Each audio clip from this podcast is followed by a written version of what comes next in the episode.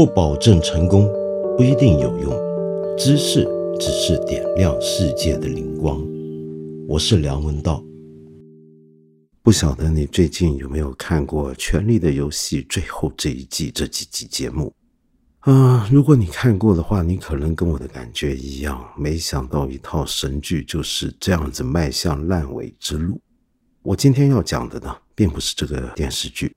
因为我打算等它结局之后再跟你聊我对这个电视剧跟它对电视史影响的看法。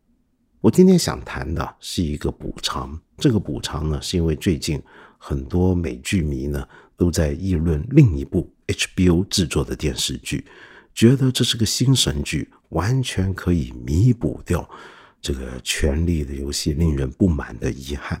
这个电视剧是个迷你电视剧，只有五集，目前为止播出了两集，那就是《切尔诺贝利》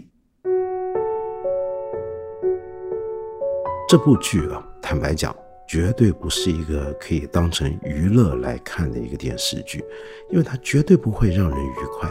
恰恰相反，这是一个比鬼故事还要恐怖的一个电视剧。鬼故事它固然恐怖。但是我们都知道，它应该是假的。那什么样的鬼故事会比鬼故事更可怕呢？那一定是因为他要拍的东西是真的。没错，切尔诺贝利这个电视剧之所以叫切尔诺贝利，顾名思义，是因为它要讲的是发生在一九八六年三十多年前四月二十六日，在乌克兰的工业城市。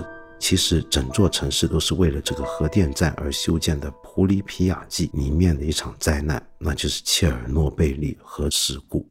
这个事故直到今天为止都可以说是一笔糊涂账。首先，这个事情是怎么造成的呢？很难说得清楚。基本上可以判定它是人祸。如果它真是人祸，那它就是整个现代史上最严重的一场人祸。它怎么发生呢？很有可能是当初设计不良，很有可能是当时的执行工作的人做错了事情，很有可能是事发之后第一时间的安全抢险防护没做到位，以及后来无数的措施。他受害者有多少呢？二零零五年，国际原子能总署跟世界卫生组织的估计是直接死亡的人是五十六个人，但是受影响死亡的人是四千人，而绿色和平组织的估计是死亡人数达到九万三千人，但是最近几年的研究又显示，最高可以说有二十万人因为他死去，但是从来没有办法去真正估计清楚为什么。我等一下会跟你提到，它带来的经济损失则是两千亿美金。这场灾难啊，它的发生的情况我不在这里多讲。你感兴趣的话，你就应该去看这个电视剧。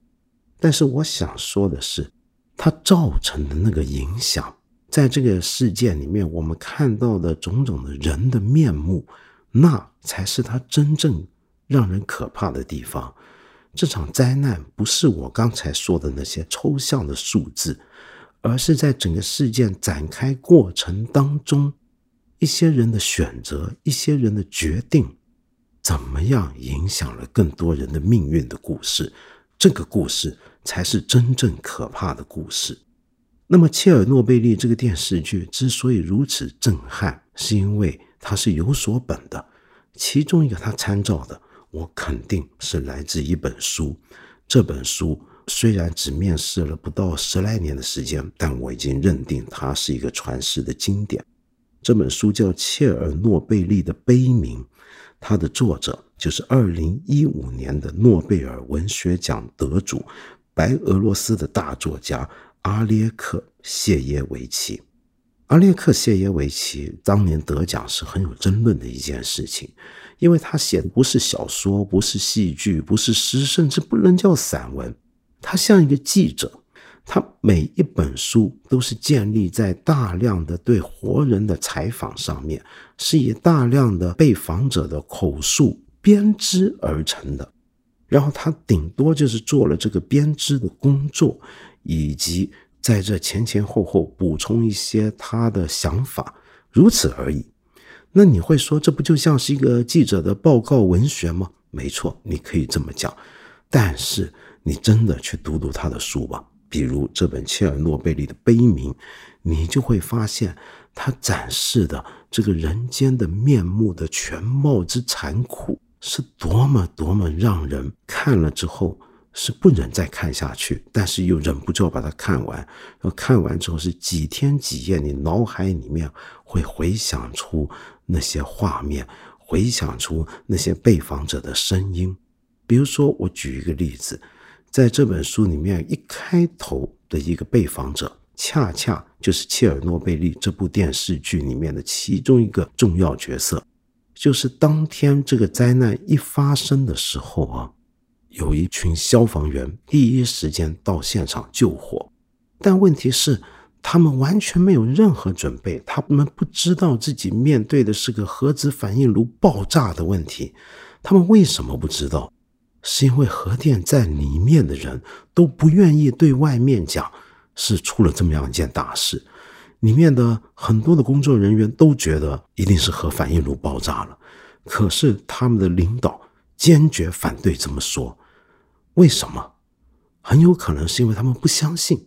当时的整个苏联国家的宣传的讲法是，苏联的核电站是全世界最安全的，安全到什么地步呢？有专家说，直接修盖在莫斯科的红场上面都绝对不是问题。事实上，切尔诺贝利核电站是在今天的乌克兰共和国，离首府基辅两个小时的车程。但是最初，因为他们觉得很安全嘛，就把它建在基辅旁边二十五公里处就算了。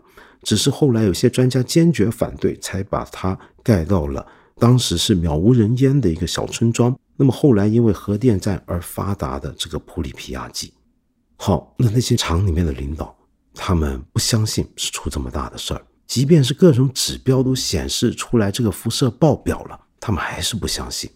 后来又有一些官员介入了，包括当地的市政府的官员跟党委的书记。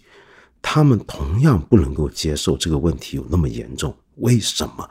因为他们害怕出事，纸如果能包得住火，就尽量去包，要不然的话，上面怪罪下来，这可是个政治责任，谁去承担呢？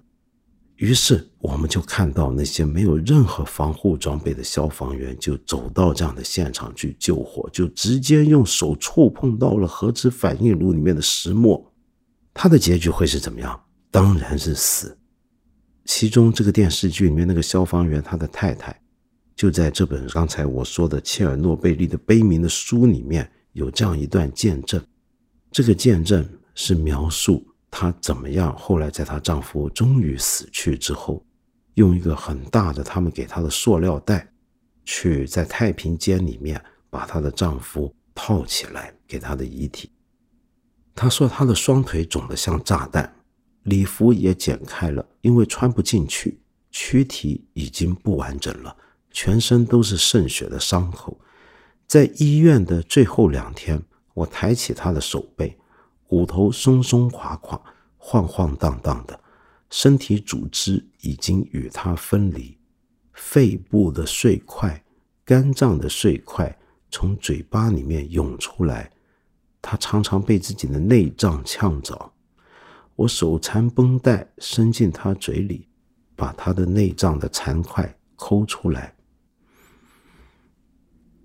这就是他的亲爱的丈夫，那个消防员。这个消防员后来当然被当成是苏联英雄，于是特别委员会就跟他们家人说：“我们不能够把你们的丈夫、你们儿子的遗体交给你们。”他们受到超量的辐射，会以特别的方式葬在莫斯科，葬在焊死的心智的棺材里面，水泥板下面。你们要签这个文件，你们必须同意，因为他们是英雄，他们已经不属于家庭，他们是国家的人，属于国家。在下葬的那一天，他们坐上大巴，由军人看护开车。他们沿着环路在莫斯科转悠了两三个小时，又转回莫斯科。车上面的对讲机说不要前往墓地，有一群外国记者过来了，他们在等着采访。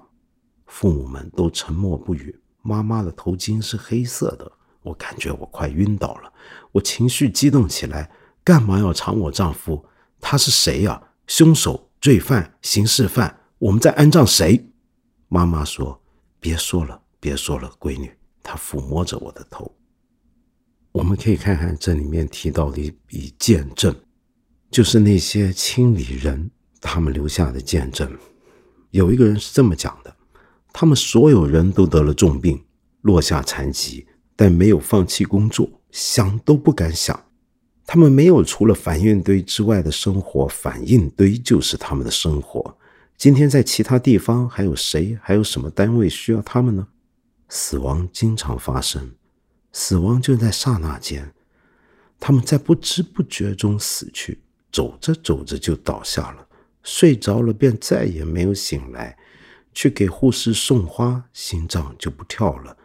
站在公共汽车站，他们正在死去，却没人真正关心，没人过问，问我们经历过什么，看见过什么。人们不想倾听死亡，不想倾听恐怖。但是这些清理人员，他们在执行任务的时候，他们的那种精神状态，你的确事后看来配得上“国家英雄”这样的一个字眼。虽然他们很多人是不知道自己要去的什么地方，接到通知书的时候还都不知道自己要去干什么就去了，这样子也能叫志愿者。然后他们去了之后，当然发现面对的是什么。偶尔他们会抱怨，跟上级说：“为什么不让我们测量辐射？为什么不让我们看看我们现在受到的污染？”但是会被长官责骂，因为领导会说：“你这样子说是在散布恐慌，是在搞挑衅，是在破坏大家的工作的士气。”但更多时候呢，他们的的确确会很认真的工作。甚至很冷静的在讨论，干完之后回家还能活几年呢？是五年还是七年？这就是他们休息的时候的话题。嗯，他们都认为这是一个崇高的任务。他们知道自己死了之后，留下来的家人不知如何是好。虽然国家答应会照顾起来，他们更加关心的是什么问题呢？是苏联到底？会不会胜过美国，成为世界最大最强的国家？哪一个国家的飞机比较强呢？我们国家的命运会是怎么样？社会主义能够怎么样走下去？即便到了那个时候，他们关心的都还是这一类问题，因为这大概就是他们被训练出来该关心的问题，远比他们的生命。和他们留下来的孩子要重要的多的问题，所以他们看着这个现场，有些机器人，有些机器因为过度的辐射而操作失灵，他们用他们的肉躯继续去做一些机器没办法再做的工作，他们心甘情愿的这么去做。国家呢，其实是有很好的规定的。比如说，如果有任何的士兵受到超过二十五伦琴的辐射，他的长官会因为让部属中毒去坐牢。但是，没有士兵会受到超过二十五伦琴的辐射，为什么呢？因为从来没有人这么上报过，哪怕当时的测量表早在二百伦琴的地方爆表了，一个军人死了。挂牌上面写的，他受到的辐射剂量是七贝克，但实际上却可能是六百贝克。通常辐射探测仪显示出一组数字，而报纸上登出来的则是另外一组。为什么这么做？那当然是希望要维持社会的稳定，不要让社会心慌意乱，然后产生动乱。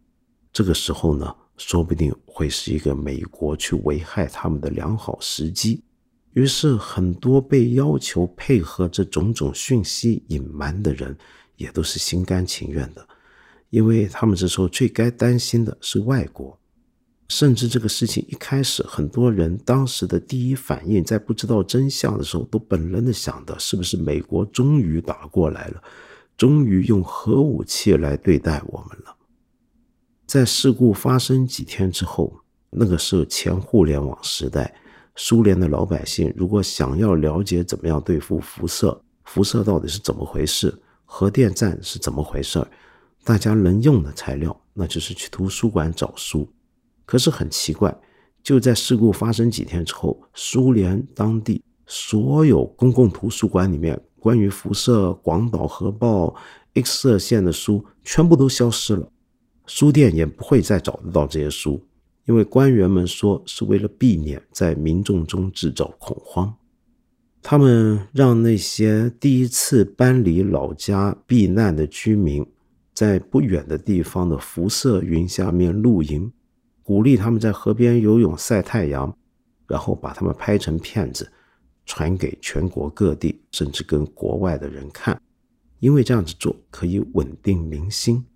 他们让军队在一个早就没有人的小镇清理一个房子出来，然后拍摄一个婚礼的过程，也是要稳定民心。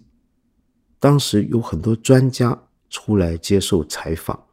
告诉苏联的老百姓怎么样防止辐射，他们给的建议是：不用怕，饭前洗洗手啊就可以了。灾难发生之后啊，普里皮亚季本来是有大量的浓缩点，因为这到底是个核电站城市，这个点是可以稍微中和辐射的。他们应该把这种浓缩点马上投入水源，让全城的老百姓有这种水可以喝了，防辐射。但是居然没有人这么做，为什么？因为还没有接到上级领导的命令，这是战略物资，不敢乱用。苏联中央从莫斯科安排人家空投了一些的防毒面具给当地，但是到了当地也没有分发下去，为什么？也是为了稳定，害怕发面具让人恐慌，所以苏联从上到下永远出来讲话。都是情况已经被控制住了，叫大家不要担心。在这种情况底下，比较警觉的人当然会想尽办法，想要得到最真实的消息。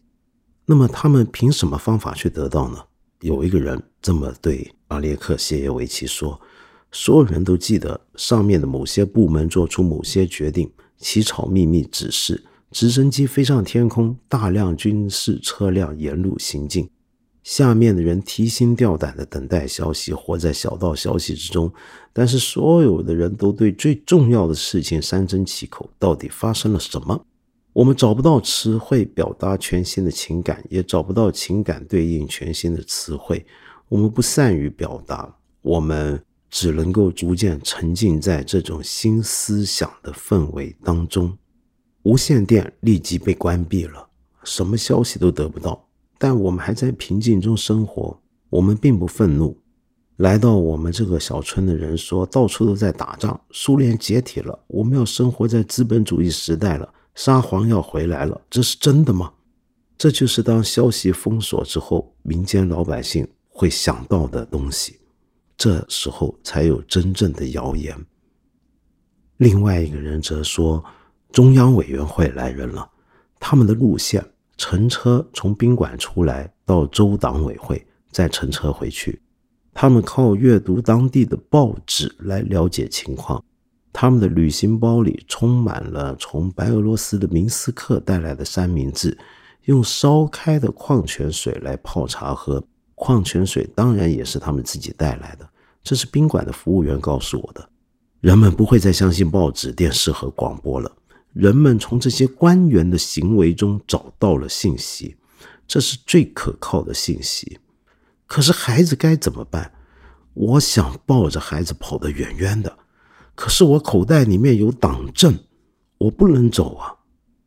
还有一个地方报纸的记者这么写：辐射剂量检测仪卖了一个月就不见了，这是不能写出来的。辐射量有多少？下降了多少？也是不能写出来的，更不能写出来的是村子里只剩下了一些男人、女人和孩子都走了，整个夏天都是男人在洗衣服、挤牛奶、挖菜园，当然还有喝酒打架，没有女人的世界。可惜我不是作家，这里发生的事情简直就是电影的剧情。我写了这里的情况，然而编辑部主任毫不留情地画上红线。你别忘了，我们有敌人，我们还有很多敌人就在大海的那一边，所以我们只能写好的，不能写坏的，也不能有不可理解的东西。由于周边再也没有可靠的官方消息。你除了像我刚才描述的那些人有办法接近到一些官员他们身边的人的话，你从什么地方可以得到真相呢？那就是看看大自然。当地就有农民发现院子里面有窒息的田鼠，谁把它们闷死的呢？然后他们又彼此问有没有看到金龟子飞？没有金龟子，就连小虫都看不到。有蚯蚓吗？也没有。后来他们才懂得，这是第一个征兆。没有金龟子和蚯蚓的地方，就是辐射强烈的地方。来不及跑或者跑不出去的动物，留在这个地方呢，那就注定都要被当成污染物要清除。所以，古老的乡村和放射物质掩埋处就成了动物的墓地。人类只拯救了自己，却出卖了其他动物。有一个见证人说，人走了之后，好多个分队的士兵和猎手开进村庄，射杀了所有的动物。有狗扑向有人声的地方，因为太久没见过人了，好开心。还有猫、马，他们什么都不明白，他们毫无过错。无论走兽还是飞禽，他们都默默死去，这就更加可怕。动物无助的嘶叫。他们发出各种声音的嘶叫，但可能你也听过，今天的切尔诺贝利周边的地方，动物们又回来了。当人彻底离开这片土地，让它成为一片荒林之后，成为一片废墟之后，自然迅速的接管了这个地方。很多的公寓、住宅、楼道之间都长满了植物。有一些原来的建筑物、学校、医院，甚至变成了一片丛林，有大量的动物回去了。那么有人发现这里面有一些动物产生了基因变异。无论如何，那好像已经成为一个动物的天堂。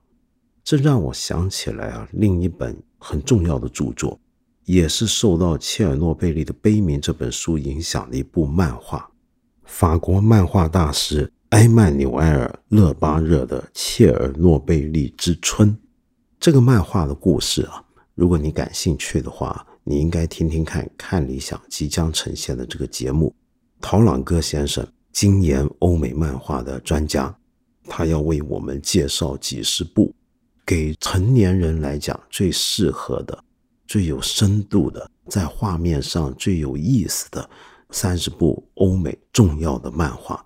那么其中一部就是刚才我说的这部《切尔诺贝利之春》，它的作者艾曼纽埃尔·勒巴热，当时呢恰恰就是看了刚才我说的《切尔诺贝利的悲鸣》这本书，于是对切尔诺贝利有很多想象，他很想去看看那个地方到底怎么样。他心目中这个地方啊，应该是阴暗的、灰冷的、黑色的，真的是荒凉至极的一个地方。他觉得，也许他能够用他的画笔去捕捉这样的一个世界，但事实上，他当时其实对漫画都已经丧失了信心了。为什么？因为这位非常了不起的漫画家居然患上了职业病，手瘫了，那就是一种书写的痉挛症。他就带着对自己的职业人生的绝望感，要去一趟这个让人绝望的地方。没想到他去了之后，发现。浑然不是那回事儿，整个地方简直像乌托邦一样，长满了草木，有五彩的丛林，各种各样的鲜花、水果、动物。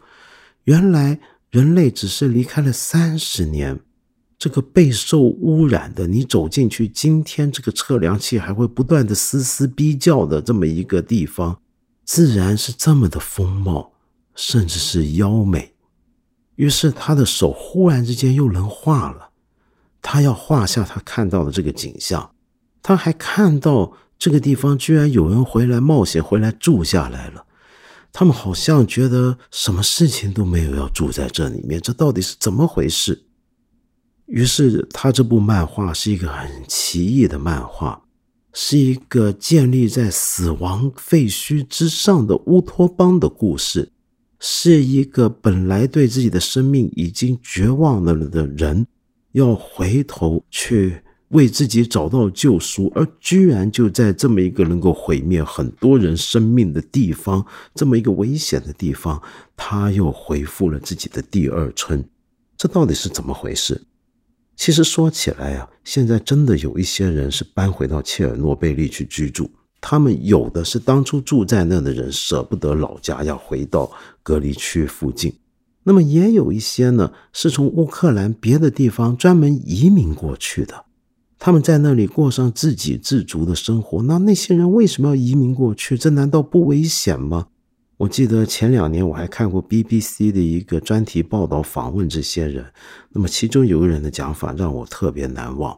他说：“我们今天回来这里种田、种水果，这里水果长得很好，我们自己吃。有些东西我们还能卖。辐射也许会让我死亡，但是那是很多年之后的事情。”但是我们都知道，乌克兰跟俄罗斯前阵子有过战争。他说，他就从那个地方来的，在那个地方，街头的冷枪没有爆炸的炸弹，会让你瞬间死亡。那边我活不下去了，我宁愿来切尔诺贝利。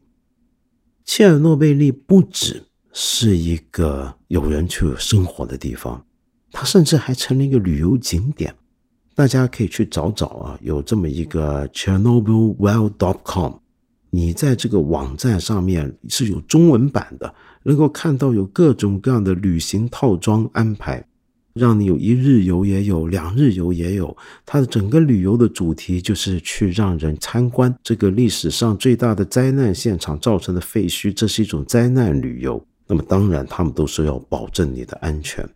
于是，切尔诺贝利这个地方今天很奇异的变成了一个旅游景点。国内也有不少人去专门旅游过，你在网上能够搜到很多他们的游记。但是，他留下来这些伤痕，真的已经完全愈合了吗？那几乎是不可能的。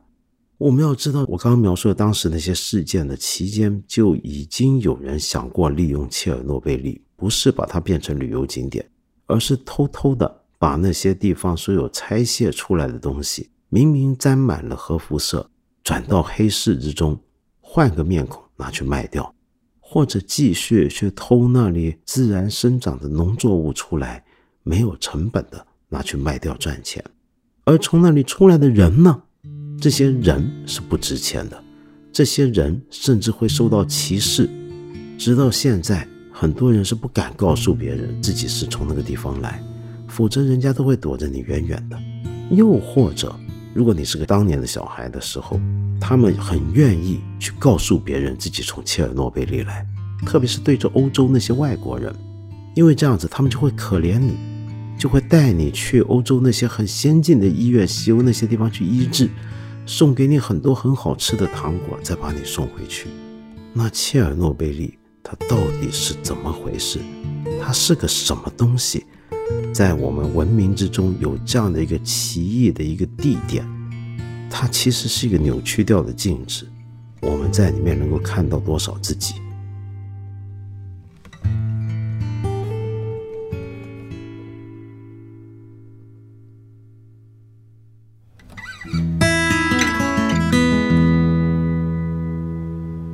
今天呢，有一位朋友叫做花绿。你给我一个问题呢，就是说美国通过了禁止堕胎的法案，感觉很荒唐。你不明白为什么会是这样子？你没有一直关注美国政治，但是之前看了一部美剧《使女的故事》，让你害怕不是女人沦为生育机器，而是这个世界似乎很平和，然后一瞬间忽然整个世界都变了，开始要判处女童。然后，女人开始非常荒唐的需要把财产给丈夫或者父亲保管，会这样子吗？那么你就非常害怕这样的事情要发生在你眼前。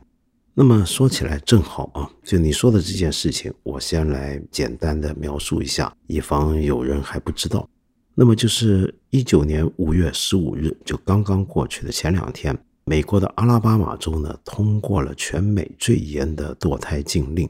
那么这是他们的州议会通过的，里面投赞成票的全部都是男性，他们就严禁任何堕胎。任何理由堕胎都不行，包括强暴受害、乱伦怀孕，都是非法的重罪。那么这个案子呢？这件事情啊，其实还没有结局，因为接下来呢，肯定有人要上诉到美国的最高的法院。那么在联邦最高法院，大家都估计有可能会让这个法案呢被推翻，但是这始终让人关注。而且你刚才说的《使女的故事》那个电视剧呢？让我想起来这几天看到这个事情新闻的时候，就马上有些美国的一些女性穿着《使女的故事》里面那些使女的服装，在阿拉巴马州的州议会门前抗议。OK，这个事情是个很复杂的事情啊，就是说到底你被人强暴，你怀孕了，你这个小孩你能不能够不把他生下来？如果你把他堕胎了，在阿拉巴马州现在这个法律底下就是犯法的。那么我们听起来会觉得很荒谬，因为我们都觉得，首先你是强暴怀孕，这是一个非常离谱的事情。为什么一个女人不能有自己的身体自主权？但是我知道很多人会有争论，就是你就算被强暴怀孕，那个生命是无辜的。那么到底女人对自己的身体的掌控权重要，还是这个潜在的生命重要？或者说这个潜在的生命它到底潜在到什么程度？它是不是已经具有人格尊严的一个个体呢？这些全部都在哲学上面是很复杂的讨论。那么有机会呢，将来啊，我们等徐英锦老师在看理想专门讲哲学的徐英锦老师跟我们来分析一下。我这里不谈。我想说的是什么？你看很有趣。我今天整期节目在讲的是一个描述真实事件的电视剧。使女的故事完全是一个虚构的一个科幻小说改编的，但是我们现在好像感觉到事实会反过来模仿电视剧。一个很可怕的电视剧是模仿事实拍成的，但是我们的事实原来也会朝着一个很可怕的电视剧的方向前进。这个世界到底怎么了？我想说的是，这个世界之中很多很危险的巨变。是不知不觉的发生在我们眼前的，并不是所有人都能够在这个平和的表面底下，能够有灵敏的嗅觉去感觉到灾难即将降临。当年希特勒上台之前，德国都还有很多人带着侥幸之心，特别是犹太人，他们始终不认为自己最终的命运会太过悲惨。直到事情真的发生为止，所以，我们今天表面上看，我们这个世界好像很和平、很稳定，我们的日常生活，我还是照样睡觉，照样起床去上班工作。但是，我们永远不晓得什么时候会发生一场巨大的灾难。这个灾难很可能像我今天节目讲的那种灾难，也很有可能。是一个忽然而来的整个社会的观念的巨变带来的灾难。我们八分这个节目每星期三、每星期五都会在看理想 APP 和看理想微信公众号同步更新，欢迎你给我留言，提出你的问题或者建议。我们今天就先聊到这里了，下期节目再接着谈。